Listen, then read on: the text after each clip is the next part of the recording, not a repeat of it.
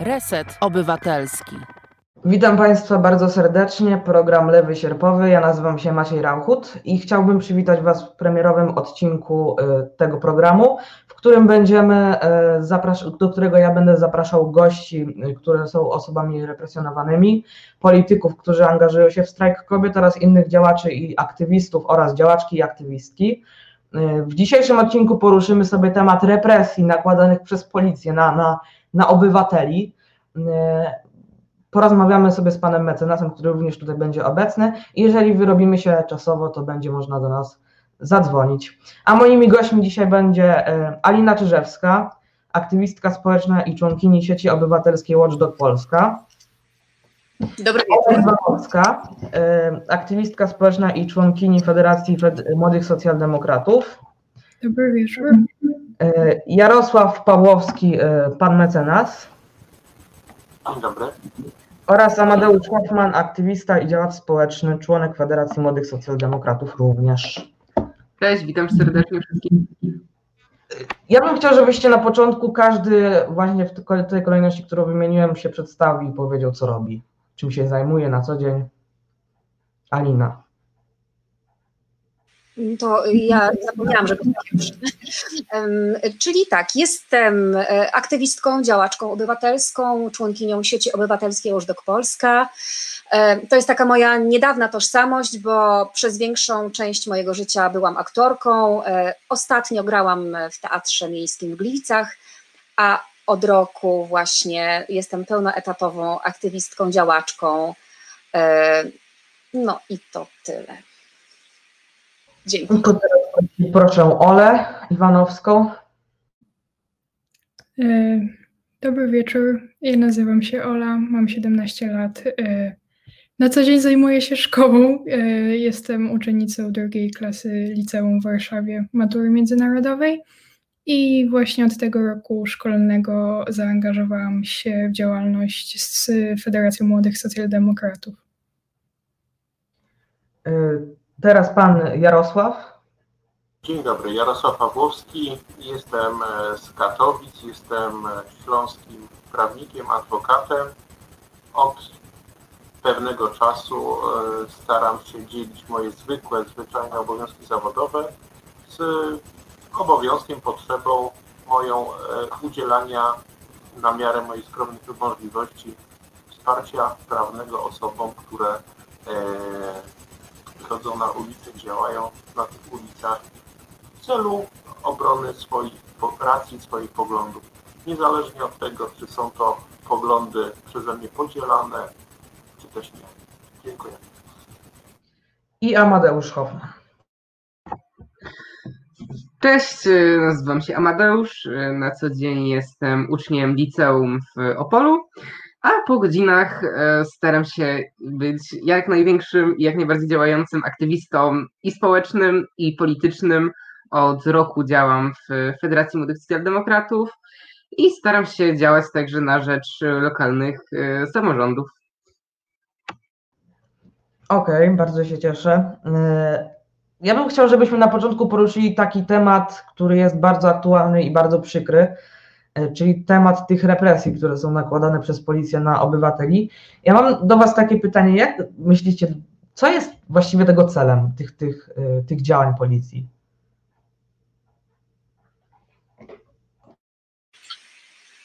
Tutaj machamy, żeby dać znak naszemu realizatorowi, żeby nas, e, żeby nas odmutował to tak dla widzów i widzek informacja, dlaczego machamy. E, a zatem, znaczy, to jest niewątpliwie e, taki sposób pokazywania władzy i kontroli i zastraszania, próby zastraszania e, obywateli i obywatelek.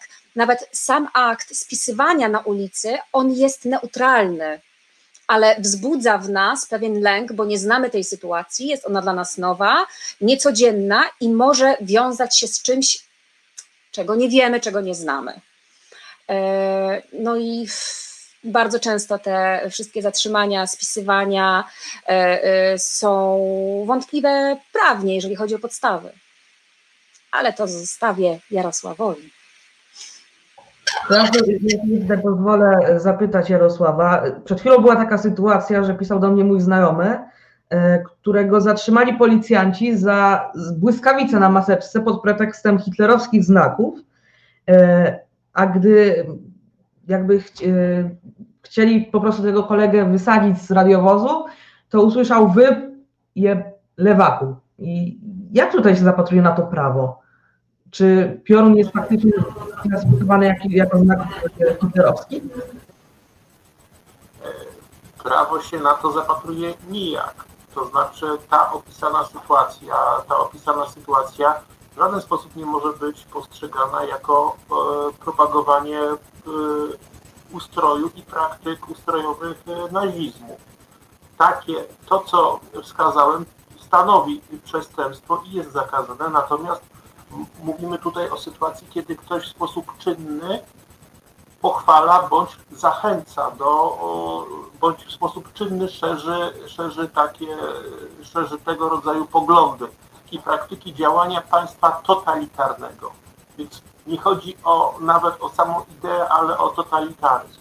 Takie zachowanie oczywiście może przybrać formę prezentowania, prezentowania publicznego, bo tutaj też chodzi tutaj o prezentację publiczną, na przykład symboli związanych z e, ideologiami totalitarnymi, natomiast do takich nie należy, chociaż tu w przypadku sporu sądowego na pewno kompetentni byli biegli historycy, którzy wskaz wskazywali, że w żaden sposób, w żaden sposób e, nie może być postrzegane jako czynne e, propagowanie nazizmu, totalitaryzmu, E, paradowanie z symbolem błyskawicy. E, prawo nie zawiera katalogu jakichś takich symboli nazistowskich i nienazistowskich. Wszystko jest badane na tle konkretnej sprawy, natomiast e, jeżeli, jeżeli posłużyć się wiedzą, jaką każdy z nas ma z zakresu historii, politologii, dość oczywistym jest, dość, dość oczywistym jest, iż taki symbol funkcjonuje w wielu różnych innych kontekstach i aby taką osobę skazać za, za, za y, propagowanie nazizmu, to po pierwsze musiałoby się okazać, że symbol pioruna jest symbolem takim jak na przykład swastyka, a to jest niemożliwe. Żadne dane historyczne nie, nie uzasadniają takiego poglądu, po drugie, by trzeba było wykazać, że taki był zamiar tej osoby, y, czyli że ona chciała w jakiś sposób zachęcić, rozpropagować poglądy nazistowskie. I tutaj trudno sobie wyobrazić, trudno sobie wyobrazić, aby taka możliwość, y, y, aby skutecznie można było wykazać taką okoliczność w tym przypadku, który opisywałeś. No bo tu jest bardzo dużo innych przykładów zastosowania zastosowania, zastosowania pioruna, który nigdy nie był symbolem nazistowskim przeciwieństwem do na przykład swastyki. No i tutaj mamy tysiące przykładów. To mogą być y, błyskawice, symbole niektórych formacji wojskowych. To mogą być y, błyskawice y, w znaczeniu oznaczenia zakładu energetycznego, bądź znaku ostrzegawczego uważaj, wysokie napięcie elektryczne i tysiące różnych być może nie tysiące, i dziesiątki różnych innych, natomiast trudno sobie wyobrazić, aby, ja przynajmniej nie znam takiego przykładu z historii, aby takim symbolem, e, takim symbolem e, posługiwa, posługiwano się w czasach III Rzeszy. Więc bardzo teoretycznie można każdego oskarżyć o cokolwiek. Pytanie tylko, czy takie oskarżenie się utrzyma. W mojej ocenie nie. E, ja bym chciał jeszcze poznać Twoją opinię e, na temat sytuacji, gdzie policjanci wchodzą do domu i ściągają biało-czerwoną flagę z nadrukowanym piorunem pod pretekstem znieważenia tej flagi. Nie wiem, czy słyszałeś o tej sytuacji, to stało się w ostatnich dniach. Ja słysza, słyszałem, o, słyszałem o takiej sytuacji, nie znam dokładnie jej, dokładnie jej pretekstu, e, kontekstu, dokładnie przebiegu. Jeżeli to, jeżeli to działanie polegało na tym, że ktoś gdzieś wywiesił flagę biało-czerwoną opatrzoną e, symbolem tej błyskawicy, rozumiem, tak? Dobrze rozumiem? Dokładnie. To, to, tak, to podobnie jak w przypadku propagowania nazizmu, tak samo w przypadku znieważenia, również musimy mieć do czynienia z zamiarem, czyli trzeba wykazać po stronie sprawcy, że prezentując taki, flagę polską w takim układzie, miał zamiar, miał zamiar znieważenia państwa polskiego, czyli okazania pogardy, okazania dezaprobaty i to dezaprobaty w taki niekulturalny sposób, naruszający normy kulturowe prezentowania swojej, swojej racji, czyli że demonstrował w ten sposób negatywny stosunek y, do narodu polskiego, do tożsamości polskiej narodowej, do państwa polskiego. Trudno mi tutaj, trudno tutaj przyjąć, taka, przykładowo taką sytuacją byłoby na przykład e, umieszczenie jakiegoś wulgarnego napisu na polskich symbolach narodowych, jakieś przerobienie e, wizerunku symboli narodowych w sposób jakiś taki wulgarny, nieobyczajny, oplucie sztandaru, podeptanie. To są tego typu gesty, które w odbiorze no, każdej postronnej osoby są odbierane, e, kojarzone są z okazaniem pogardy. Natomiast e, bardzo często spotykamy, bardzo często spotykamy e, sytuacje, w których na, na fladze narodowej jest umieszczany jakiś nadruk. I to są mniej lub bardziej szczęśliwe, szczęśliwe pomysły. Moim osobistym zdaniem flaga jest, flaga jest takim przedmiotem, na którym y, z uwagi na jakiś ładunek taki symboliczny, emocjonalny, patriotyczny, zasady nie powinno się umieszczać żadnych dopisków, żadnych nadruków, ale często, y, często to następuje. Przykładowo, no wystarczyłoby oby, y, włączyć dowolną relację z meczu na przykład piłkarskiego reprezentacji Polski, gdzie kibice na poszczególnych sektorach stadionu wywieszają polskie flagi, na którym E, na których jest nadruk z nazwą miasta, skąd ci kibice pochodzą, bądź nazwa e, typu do boju Polsko, Polska wygra, Polska gola, coś w tym kontekście. Tutaj, tak jak tutaj mamy kontekst raczej taki e, daleki od manifestowania pogardy, no bo przecież no trudno przyjąć, że zamiarem tych kibiców było znieważenie flagi polskiej w ten sposób, że napisali sobie Kraków bądź Wrocław, na białym pasie flagi. Tak samo tutaj trzeba by było wykazać jakiś karkołomny zamiar tej osoby, która poprzez umieszczania pioruna, który nie jest przecież znakiem jakimś wulgarnym, znakiem obraźliwym, e, że chciała w ten sposób znieważyć polski symbol narodowy.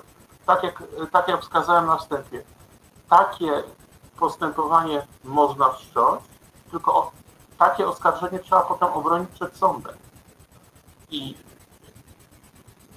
gdyby miał typować wynik takiego, takiego procesu, takiego postępowania, raczej nie wyobrażam sobie wykazania zamiaru znieważenia w tym stanie faktycznym przez sprawcę. Już abstrahując całkowicie od tego, że e, ten symbol umieszczony na polskiej fladze no nie ma charakteru jakiegoś wulgarnego, znieważającego. To, to, to, już nie chcę podawać przykładu, co by stanowiło tutaj wulgarne na przykład znieważenie, ale na pewno nie należy do, taki, do takich symboli piorun.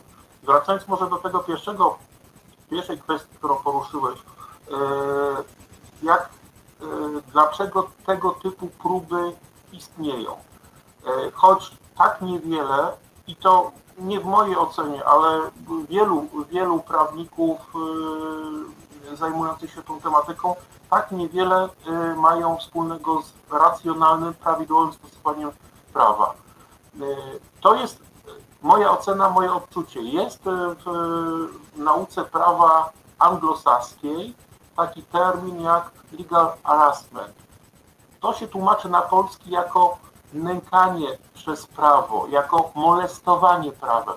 To oznacza działanie polegające na tym, że pod pozorem e, podejmowania e, jakichś legalnych, prawnie dopuszczalnych e, czynności, na przykład ścigania przestępstw, którym jest zarówno znieważenie, znieważenie sztandaru, jak też, jak też i propagowanie nazizmu, de facto chodzi o zniechęcenie, zniechęcenie osób zaanga- zaangażowanych, zaangażowanych, których się na przykład przesłuchuje, których się, e, których się spisuje, w stosunku do których robi się te, te najazdy na mieszkania, do podejmowania innych działań nie, niekorzystnych, niemiłych władzy, których nie można zaatakować wprost, gdyż są one legalne. Więc mamy do czynienia, mamy do czynienia, jest takie powiedzenie, że nie było dowodów na Al Capone z, z, z uwagi na kierowanie mafią, no to skazano go za niepłacenie podatków. To jest może zła analogia, bo prowadzenie mafii, jak i niepłacenie podatków jest przestępstwem, natomiast to jest troszeczkę taka sytuacja, kiedy organy, organy władzy działają zastępczo. Starają się osiągnąć cel, który jest nielegalny, bo władza nie może zniechęcać obywateli do realizacji ich prawa, jakim jest uczestnictwo w pokojowych zgromadzeniach, czyli nie może spisywać z tego powodu wprost, że ktoś działa, e, jest, e, demonstruje, więc stara się okrężnie ten sam sposób, ten sam, ten sam cel, czyli zniechęcenie do udziału w takich protestach osiągnąć poprzez rzekome egzekwowanie prawa rzekomo naruszonego. To jest, e, to jest wydaje mi się adekwatna do, sta- do rzeczywistości odpowiedź na e, pytanie, dlaczego takie rzeczy się dzieją, skoro opinii praktycznie y, zgodnej opinii większości prawników nie ma podstaw do tego, aby takie postępowania wdrażać. Jak mówisz o tej sytuacji z Al Capone, teraz mi się też przypomniała i o tych represjach, teraz mi się przypomniała historia Karola Lewitu, który y, też był represjonowany przez władze. Y, Karola Lewitu ściągali już kilkaset lat temu na, na przesłuchania, aż w końcu tego nie, wys, nie wytrzymał. On był też zatrzymany, siedział w celi, aż w końcu tego nie wytrzymał i podpalił celę, w której, w której przebywał. Y, Mam nadzieję, że tutaj nie będą takie sytuacje, do takich sytuacji nie będzie dochodzić. E, Jak wy myślicie, długo jeszcze potrwają takie represje do policji? Czy to może być, mo- one mogą trwać do zakończenia tych protestów, do wygaszenia tych protestów?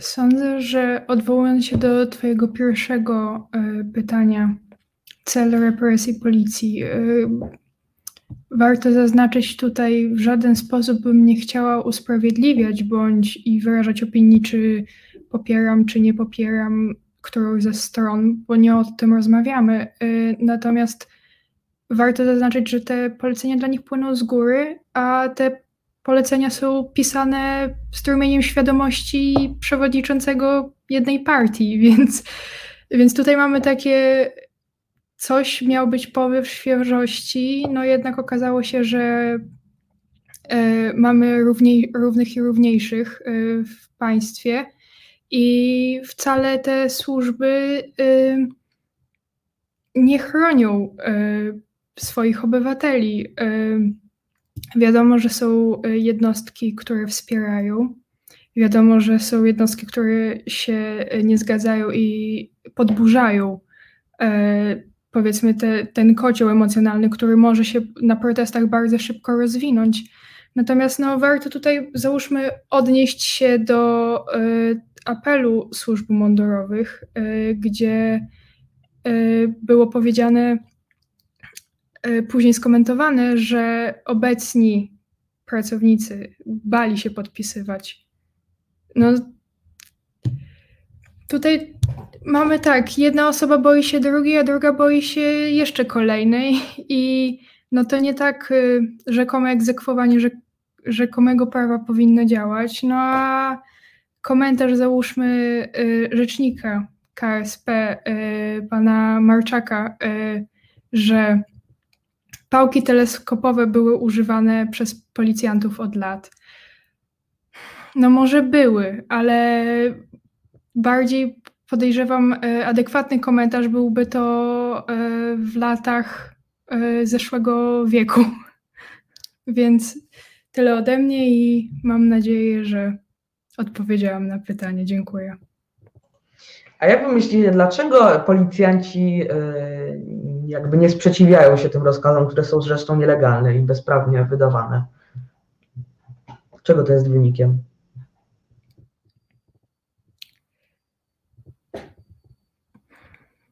Podejrzewam, że jest to wynikiem argumentu najprostszego, że boją się po prostu. To nie jest tak, że oni są tam bezosobowi, tak? Bo powiedzmy jest nadkomendant e, gdzieś e, i dobra, jego mogą nie znać, natomiast e, w swojej jednostce nikt nie jest tak jakby anonimowy. Boją się represji, boją się utracenia pozycji, no i nie oszukujmy się. Korzyści, które mogą płynąć teraz y, z powodu bycia przy tak zwanym korycie, y, mam wrażenie, że bardzo łatwo y, wciągają i zaślepiają i trochę trudno się od tej retoryki później uwolnić, szczególnie jak się może nawet nie, wchodząc w nią nie wierzy, natomiast później ona się staje je- Jest to praktycznie przyjęcie jakiejś persony. Staje się to realiem i ta jednostka, która była, po prostu się w tym zatraca. E, więc tak. Tu zgłasza się Amadeusz, więc dopuśćmy jeszcze jego do głosu.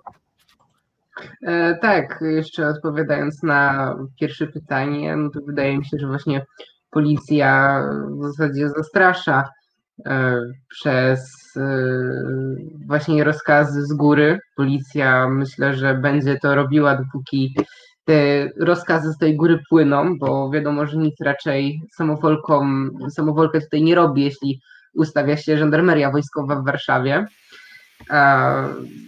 Jest to naprawdę absurdalna sytuacja, że e, żandarmeria wojskowa, policja wychodzą na ulicę w tak licznym gronie i pacyfikują obywateli, w których e, prawie przysięgali, e, przysięgali stać e, na straży e, prawa właśnie obywateli, a nie rządu, e, który ja- jawnie łamie konstytucję i którego akty prawne mm, są sprzeczne z, no przeczą same sobie w zasadzie. E, Ja, ja mam taką jeszcze e, myśl mi towarzyszy, że e, żeby tak, e, żebyśmy tak też patrzyli e, na to, że właśnie nie wszyscy są jednakowi. Policjanci to nie są wszyscy ci sami ludzie. Na przykład to, co opowiedziałeś e, Maciek dzisiaj, e, przykład twojego kolegi, tuż na, za pięć program, że tak powiem, przy nas dostałeś tę wiadomość no to wydaje mi się, że to, to było takie rozpasanie się policjantów w tym, że zostali, dostali przyzwolenie na tego typu nielegalne akcje, nielegalne sytuacje, bo nie można za taką bzdurę zatrzymać człowieka. Jeszcze, no właściwie to źle świadczy o policjantach, że nie rozumieją, co się dzieje, czy, czego znakiem jest taki, e, taka czerwona błyskawica, no to raczej świadczyłoby o, jakiejś, jakimś otępieniu tych policjantów e, raczej. Natomiast pamiętajmy o tym, znamy też wiele takich świadectw o policjantach, którzy gdzieś tam na boku klaskali, klaskali oto- osobom protestującym, albo na przykład e, mm, na, na tych komendach, na których obecnie, na które są obecnie e, wzywani młodzi ludzie, tam są e, policjanci, którzy muszą wykonywać swoje mm, zadania i bywa tak, że osoba jest wezwana, bo została spisana podczas mm, takiego protestu. Natomiast no, na, na, na tej komendzie ktoś musi odbyć to spotkanie, bo właśnie no, prezes partii mm, e, taki miał pomysł. Więc oni wykonują to zadanie, ale czasem zdarza się, że oni są po stronie protestujących, po stronie osób, którą mają przesłuchać. E, I z tego, co obserwuję, teraz właśnie jakaś taka wychodzi kolejna fala, no, nowy etap w naszym życiu społeczno-obywatelskim, szczególnie dla dzieci i młodzieży, czyli zaproszenie na komendę. E, Pod różnymi e, pretekstami, albo to świadek, albo to demoralizacja, a to jakieś naruszenie e, mm, z- kodeksu karnego 195-196, czyli obraza uczuć religijnych albo albo złośliwe przeszkadzanie w sprawowaniu kultu. Więc ja dzisiaj już miałam dwa, dwa jakieś kontakty z prośbą taką o pomoc, bo to jest jednak lęk, tak? Ojejku, mam wezwanie, mam jakiś dokument. I nie będę się wypowiadała o prawnych aspektach, co tam się wydarzy i co mówić, a czego nie, bo to nam powie Jarek. Natomiast ode mnie to bym chciała powiedzieć, że em, nie bójmy się samego faktu, że to dostaliśmy. Mamy taki, e, e, pojawia się czasami odruch, ojejku, to ja się wycofam i, e, i, i się zamknę w sobie. Nie, pokażmy to na, e, na fejsie, to zawiadomienie, zaalarmujmy innych, powiadommy innych, zwróćmy uwagę i znajdą się fantastyczni działacze i działaczki i fantastyczni prawnicy i prawniczki, którzy pomogą. Sieć teraz ta obywatelskich kontaktów jest bardzo duża, bardzo szeroka. Dziękuję PiSowi za to, że doprowadził do takiej samoorganizacji społeczeństwa i wspierania się nawzajem. Bardzo dziękuję. E, I e, przede wszystkim jesteśmy z Wami. Będziecie dostawać teraz takie zaproszenie na komendę. Traktujcie jak, jak właśnie zaproszenie na komendę. Policjanci chcą mnie poznać. Super, idę tam. I mam za sobą społeczeństwo i mam ze sobą prawników, takich jak Jarosław. No właśnie, Jarosławie, jak się zachować w takich sytuacjach, gdy dostajemy zaproszenie na komendę? Co my tam mamy? Ja jestem tylko jednym z wielu, jest nas e, o wiele więcej. To znaczy, e, pierwszą, e, pierwszą e, kwestią, na którą bym proponował zwrócić uwagę, to przede wszystkim ustalenie, w jakim charakterze e, zostałem, zostałam wezwany, wezwana. Mamy bardzo istotną różnicę pomiędzy wezwaniem w charakterze świadka i wezwaniem w charakterze podejrzanego. E, Ty król zarówno na gruncie postępowania karnego, jak też postępowania wykroczeniowego nie można mieszać. Ja może tak w prostych takich e, słowach e, potocznych wskażę, że świadek to jest osoba w dużym uproszczeniu, która e, w świetle danych, którymi dysponują organy ścigania w chwili wystosowania tego zeznania, e, wezwania, jest niejako na, na zewnątrz czynu zabronionego, którego dotyczy prowadzone postępowanie. Czyli w świetle założeń, przypuszczeń, e, na przykład policji, ten świadek nie jest ani sprawcą, ani nie jest pokrzywdzony. No, przykładowa typowa sytuacja. Idę ulicą, widzę, że samochód przejeżdża na czerwonym świetle i powoduje, e, powoduje wypadek. Podejrzany jest to osoba, co do której e, po- policja bądź prokurator ma uzasadnione przypuszczenie, że e, dopuściła się czynu zabronionego, przestępstwa bądź wykroczenia. Dlaczego to rozróżnienie jest takie istotne? Ponieważ, ponieważ świadek to jest osoba, która ma obowiązek stawić się i złożyć zeznania. Zeznania zgodne z prawdą pod rygorem odpowiedzialności karnej. Takie obowiązki nakłada się na tą osobę z tego względu, iż ona nie jest osobiście zainteresowana w wyniku postępowania. Ja mam przyjść, ani się nie mam czego obawiać, ani y, niczego na, w tym postępowaniu y, nie mogę spodziewać się, że zyskam. Mam złożyć zeznania, powiedzieć to, co widziałem, to, co było, bo, to, co było mi wiadome. Osoba podejrzana y, ma status troszeczkę inny. Ona tutaj ma, ona tutaj będąc wezwana, y, ona y, ma prawo przypuszczać, iż organ, który ją wzywa, zakłada, że to ona może być sprawcą przestępstwa bądź wykroczenia. Ona wtedy nie ma obowiązku składania zeznań, ponieważ podejrzany nie zeznaje, podejrzany składa wyjaśnienia. I w odróżnieniu do złożenia zeznań, które są obowiązkiem świadka, e, prawo do złożenia wyjaśnień jest prawem podejrzanego. Może złożyć wyjaśnienia bądź odmówić złożenia wyjaśnień.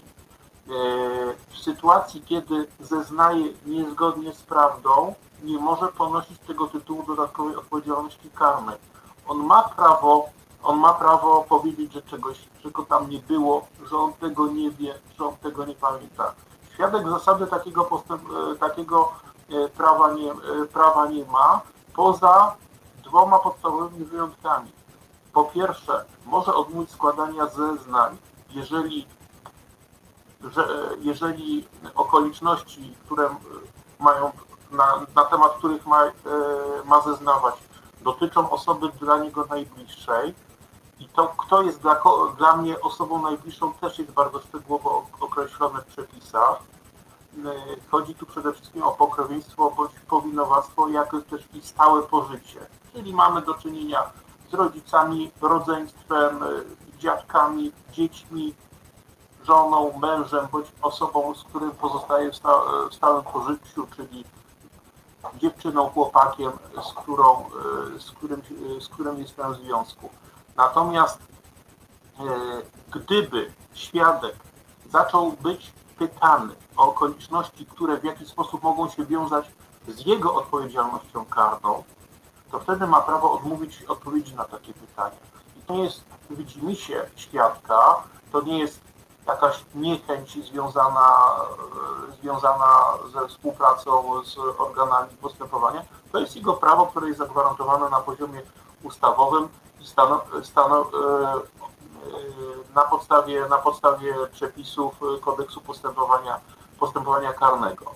I w takiej sytuacji, jeżeli organ działa nielojalnie, ponieważ wzywa mnie do przesłuchania w charakterze świadka, a tak naprawdę chodzi o to, że żeby mnie rozpytać o jakieś okoliczności, które w następstwie takiego rozpytania, takiego przesłuchania mogą stanowić podstawę orientacji w zdarzeniu i późniejszego wezwania mnie jeszcze raz w charakterze podejrzanego i postawienia zarzutu, to ja mam prawo nie odmowy złożenia zeznań, nie odmowy stawiennictwa. Ja muszę się stawić, ja muszę w wyznaczonym miejscu terminie, ja muszę podać swoje dane osobowe, natomiast jeżeli chodzi o, jeżeli zadawane są mi pytania, które nie dotyczą mojego statusu biernego obserwatora jakiegoś zdarzenia, ale zdarzenia, którego byłem uczestnikiem, co do którego mam podstawy, że może stanowić podstawę mojej odpowiedzialności karnej bądź wykroczeniowej,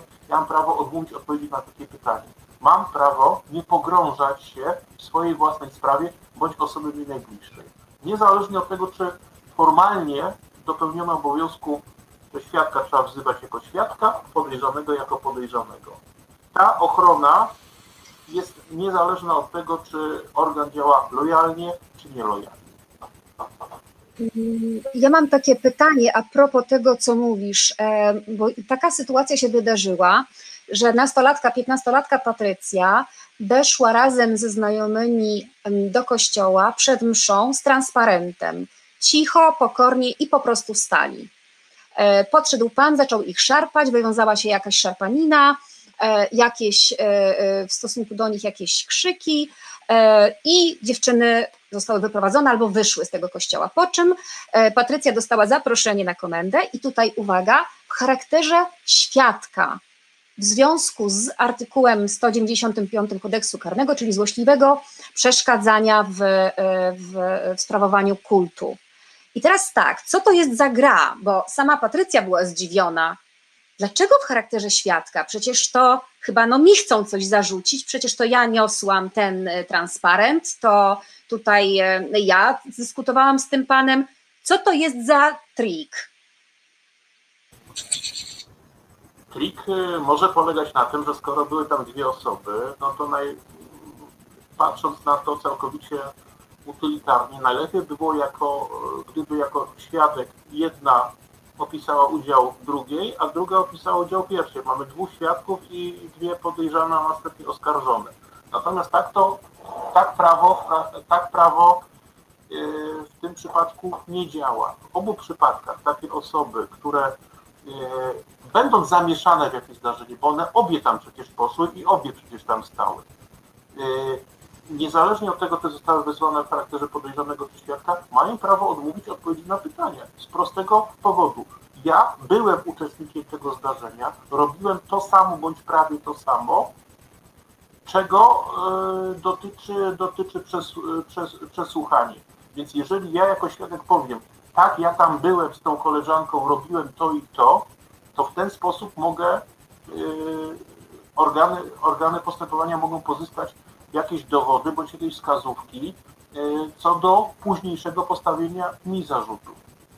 Wprawdzie procedura zabrania wykorzystywania w procesie zeznań świadka, który później został oskarżony, ale to niczemu nie szkodzi. To może wskazać, e, to może służyć obciążeniu w ramach takiego działania krzyżowego, bądź może dawać jakiś sygnał do pozyskania jakichś innych dowodów.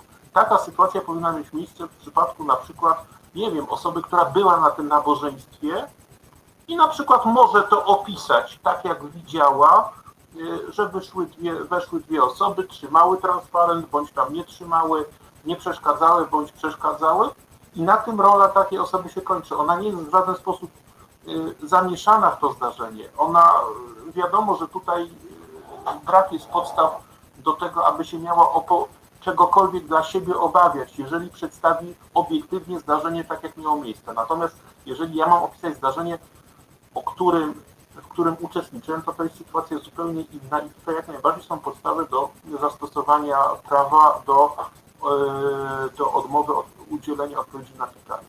To są kwestie, o których także przed przystąpieniem do przesłuchania policjant bądź prokurator powinien e, świadka pouczyć łącznie, łącznie z innymi prawami które i obowiązkami, które przysługują świadkowi. Czyli to nie powinno być, nie powinna taka lojalność e, polegająca na przesłuchiwaniu jako świadków osoby, co do których mamy jakieś tutaj podejrzenia, że dopuściły się czegoś w ocenie organu, bo nie musi się ta ocena utrzymać e, niezgodnego z prawem. Taka, nie, taka nielojalność nie może być premiowana w ten sposób dla tego organu, taki pogląd Sąd Najwyższy wyraził, wyraził już no, wiele lat temu, że y, osoba taka, która nawet będąc przesłuchana jako świadek, ale co do zdarzenia, którego była uczestnikiem i co do którego obawia się, że może yy, zagrażać jej bezpieczeństwu, czyli że składając szczere zeznania mogą być postawione później na tej podstawie jakieś zarzuty, taka osoba ma nawet prawo mówić nieprawdę. Nie było mnie tam, nie widziała. I mimo, że nie jest, yy, nie składa wyjaśnień formalnie jako osoba podejrzana, tylko jest przesłuchiwana nieprawidłowo jako świadek, nie można jej postawić zarzutu, że składała fałszywe zeznanie.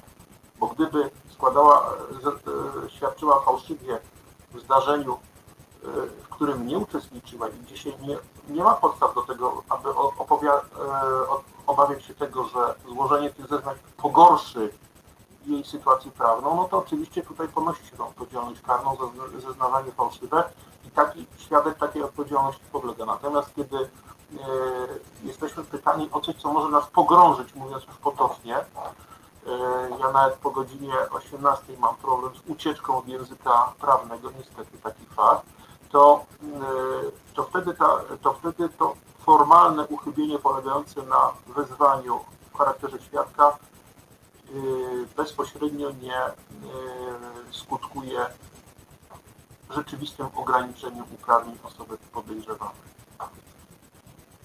A to ja w sumie mam jeszcze takie małe przemyślenie, mm, co w zasadzie z zaufaniem Polek i Polaków do takich instytucji jak policja, prokuratura, sądy, bo w zasadzie e, Polki i Polacy no, od lat e, jakąś tam stopniowo odbudowują swoje zaufanie do policji, odbudowują swoje zaufanie do sądów, które były wielokrotnie niszczone przez coraz to kolejne władze i władze i władze, które sobie te sądy też przywłaszczały po części. Te ludzie mieli już dość, w zasadzie, wciąż mają dość e, tych wszystkich procesów, że tak długo trwa, że jest tyle papierkowej roboty. Mm, ja zresztą też trochę się wkurzyłem, jak zgłaszałem e, podczas jednego z tych jeszcze legalnych strajków e, kobiet, pamiętam, zgłaszałem grupę aktywistów, którzy weszli na nasz strajk, na nasze wydarzenie z banerem z rozwalonymi płodami. Mm, zgłosiłem ich e, jako osoba pokrzywdzona w wydarzeniu zostałem wezwany do składania zeznań dopiero po jakoś miesiącu czy po półtora miesiąca, gdzie już w zasadzie nawet nie pamiętałem, jak ci ludzie wyglądali. Więc no takie trochę olewalstwo z jednej strony, a z drugiej strony mamy właśnie to, że policja e, prześladuje obywateli, że prokuratura wszczyna jakieś dziwne postępowania, że e, ludzie są spisywani, są wożeni po komisariatach, że słyszymy cały czas w internet, w mediach to społecznościowych, czy w mediach ogólnie że naruszone zostały jakieś zasady typu mm, nietykalność cielesna posła albo posłanki, która dostała w gaz twarzem, gazem w twarz, między innymi to była posłanka Lewicy Biejat i posłanka Koalicji Obywatelskiej Barbara Nowacka. To co z tym zaufaniem? Jak my mamy zaufać w ogóle instytucjom prawnym i instytucjom, organom, które powinny stać w obronie obywateli, jeśli oni tego nie robią. I jakie to w zasadzie będzie miało, jaki to w zasadzie będzie miało wpływ na nasze zaufanie do tych organów mm, po tym, jak to wszystko się już skończy. Tego jestem ciekaw najbardziej.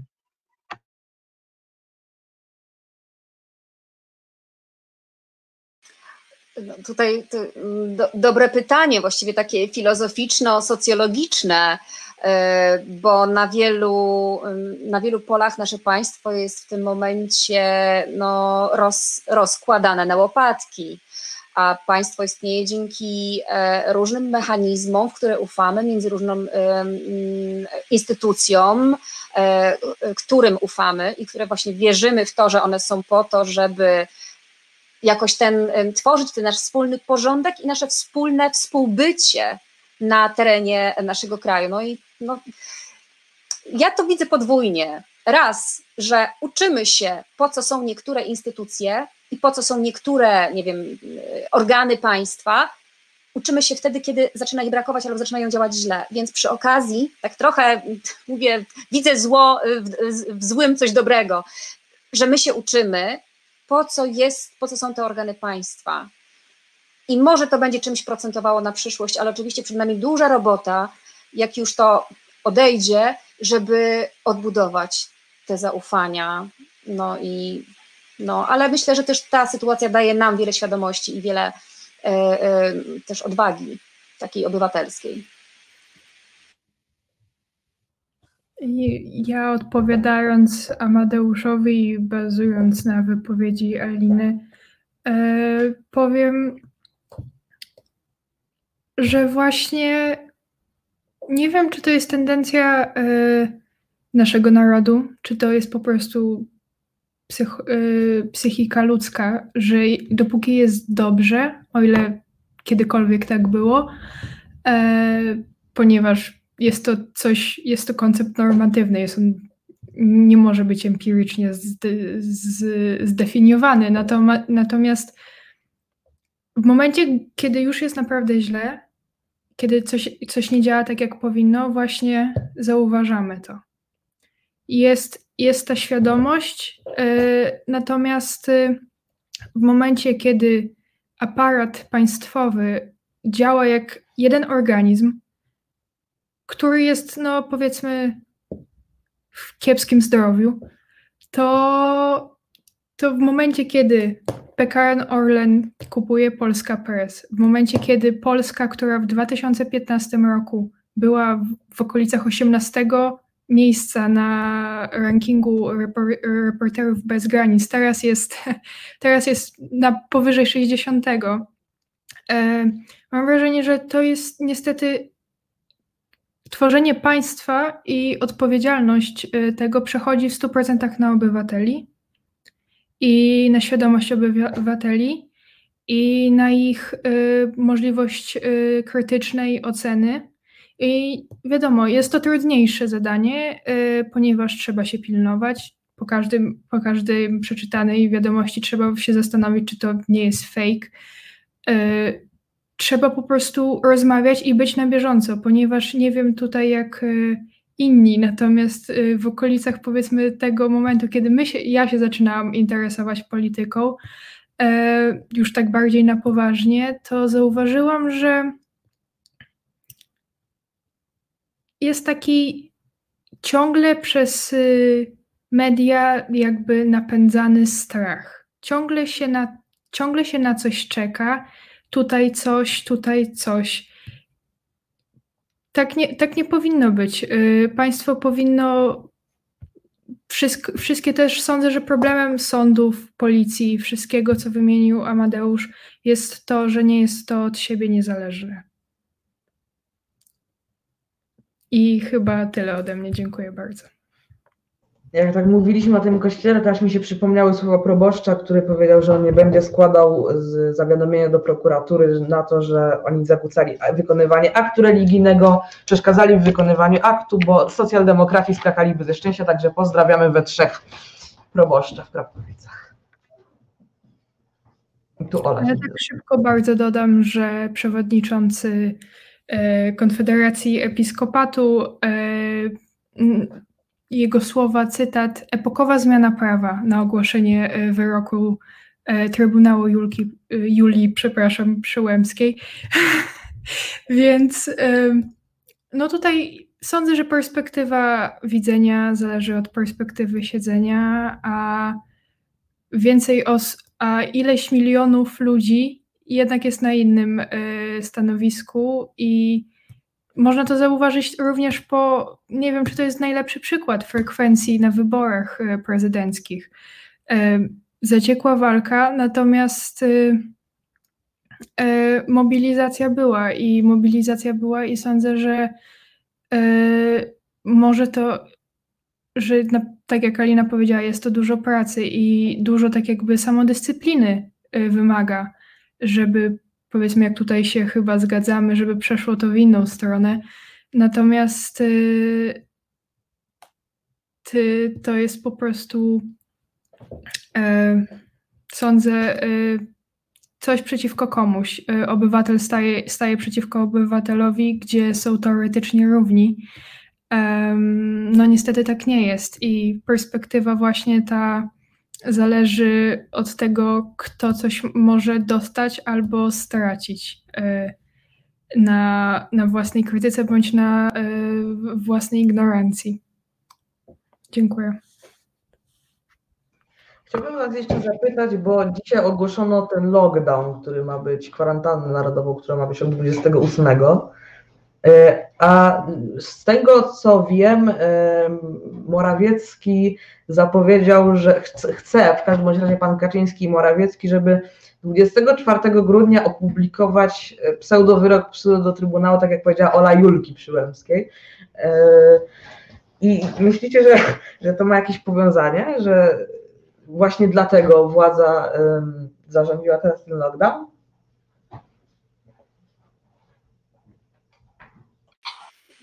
Ja powiem szczerze, że nie słyszałam, że to ma nastąpić 24. Tak, ogłosił dzisiaj pan minister zdrowia na konferencji.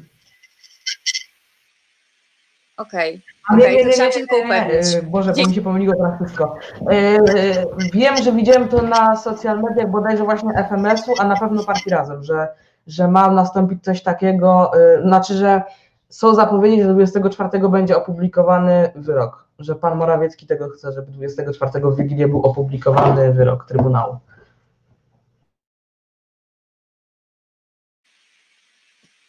No to ciekawe, ale to, czy to jest sprawdzona informacja, bo to jeszcze jest ta taka kwestia, czy ktoś po prostu, mm, no skąd jest źródło informacji, to jest bardzo ważne, bo, e, bo nie wiem, czy to w ramach pomysłu, czy plotki, czy faktycznie, no bo raczej nikt nam się nie zwierza, kiedy zamierza coś opublikować, więc chyba to są raczej spekulacje.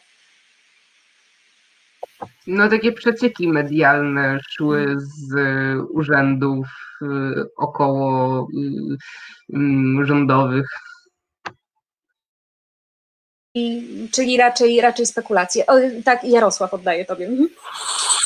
Ja, do mnie też doszły takie plotki.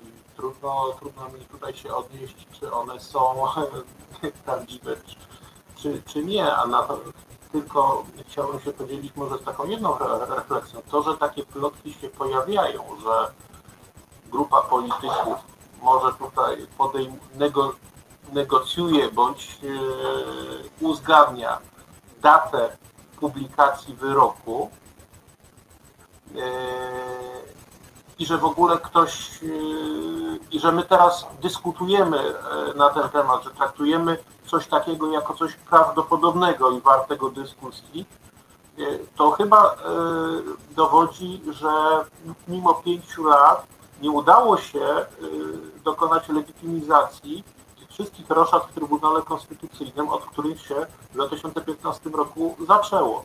Bo ja nie wyobrażam sobie, cofnijmy się 10 lat, wcześniej, że na przykład siedzimy sobie tutaj w 2010 roku i dyskutujemy, czy to jest prawda, że Donald Tusk uzgadniał z prezesem Rzeplińskim, że dany wyrok będzie opublikowany może jutro, a może w środę. To jest chyba, to wiele mówi w mojej ocenie. Natomiast czy taki zamysł, o ile y, miał miejsce, w jaki sposób będzie skuteczny, ja nie jestem jakimś tam socjologiem, nie jest, jestem tylko y, obserwatorem jako obywatel tych rzeczy poza, e, poza prawnych i, i, i w tym zakresie jestem amatorem, ale proszę zwrócić uwagę, w 2000 w 2017 roku postanowiono dokonać rewolucji w Sądzie Najwyższym. Według pierwotnej koncepcji wszyscy sędziowie Sądu Najwyższego mieli być usunięci i zastąpieni nowymi. Odbyło to się nie bez powodu w środku lata, w środku wakacji. Podejrzewam, że stał za tym zamysł, no, Polacy pojadą sobie na wakacje, jedni do Egiptu, drudzy drudzy do Bułgarii, trzeci, część, na, część nad morze, a część na Mazury. Pokrzyczą garstki, nic się nie wydarzy. Będą zajęci siedzeniem na działkach i grillowaniem.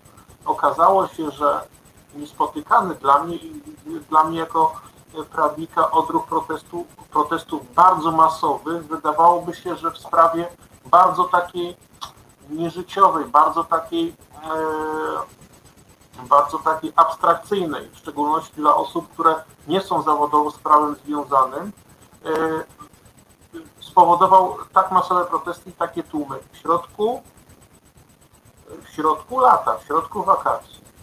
Na tej podstawie wydaje mi się, że gdyby się okazało, że faktycznie z nowym orzeczeniem pseudo-Trybunału Konstytucyjnego zasiadamy do stołów wigilijnych, raczej nie liczyłbym na miejscu władzy, że po tej Wigilii zaczniemy oglądać Kevina w domu i nikt z nas nie, wróci, nie wyjdzie protestować po Nowym Roku albo wcześniej.